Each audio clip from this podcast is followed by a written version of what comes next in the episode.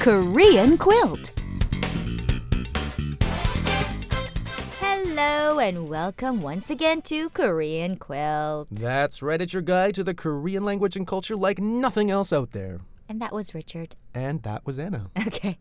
Hey, you know, I called you at home yesterday, Richard, but uh, no answer. Uh, were you out or were you screening your calls? Yes, I have call display. I do not accept calls from beautiful women during the day. You know, I have a social life, all right? I was out with some friends, you know, no one's home. Okay, I see. Well, anyway, that's today's expression, Richard. Thank you very much. Welcome. Uh, when no one's home, you can say in Korean, 집에 아무도 없어요. Mm, that's kind of useful. 집에 아무도 없어요.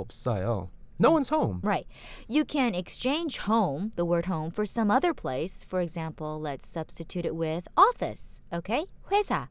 회사에 아무도 없어요. No one's at the office. Mm, oh, for all those workers out there, 회사에 아무도 없어요. No one's at the office. Now, when you're visiting someone's house and you need to use the bathroom and you ask if anyone's in the bathroom, the other person might respond, washroom of course being 화장실, 화장실에 아무도 없어요. Mhm.